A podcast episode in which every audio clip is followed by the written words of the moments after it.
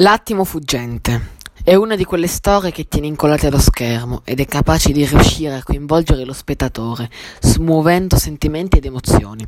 Anni 50, Stati Uniti, in un severissimo college fondato sul rigore, sul rispetto e sulla disciplina, viene nominato un nuovo insegnante di letteratura, John Keating. Riuscirà a sovvertire il classico modo di insegnare e supererà la barriera professore-studente, instaurando un grandissimo rapporto di complicità con i suoi allievi. Attraverso i suoi comportamenti e le sue affascinanti lezioni, diffonderà tra gli studenti la formula latina carpe diem, cogli l'attimo.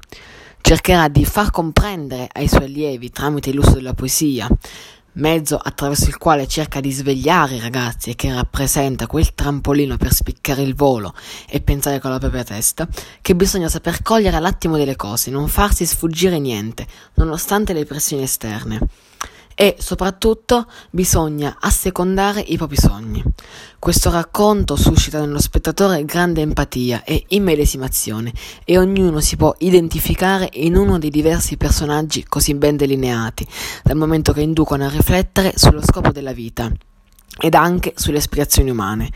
La pellicola induce il pubblico a sentire dentro di sé un mix di emozioni particolarmente intense, rabbia, gioia, frustrazione, tristezza, commozione e molte altre ancora. Il regista Peter Weir e soprattutto il professore, un meraviglioso Robin Williams, riescono a portare sullo schermo in maniera eccelsa l'intento del film, diventato un cult del cinema mondiale e che non stancherà mai. Oh capitano, mio capitano, grazie.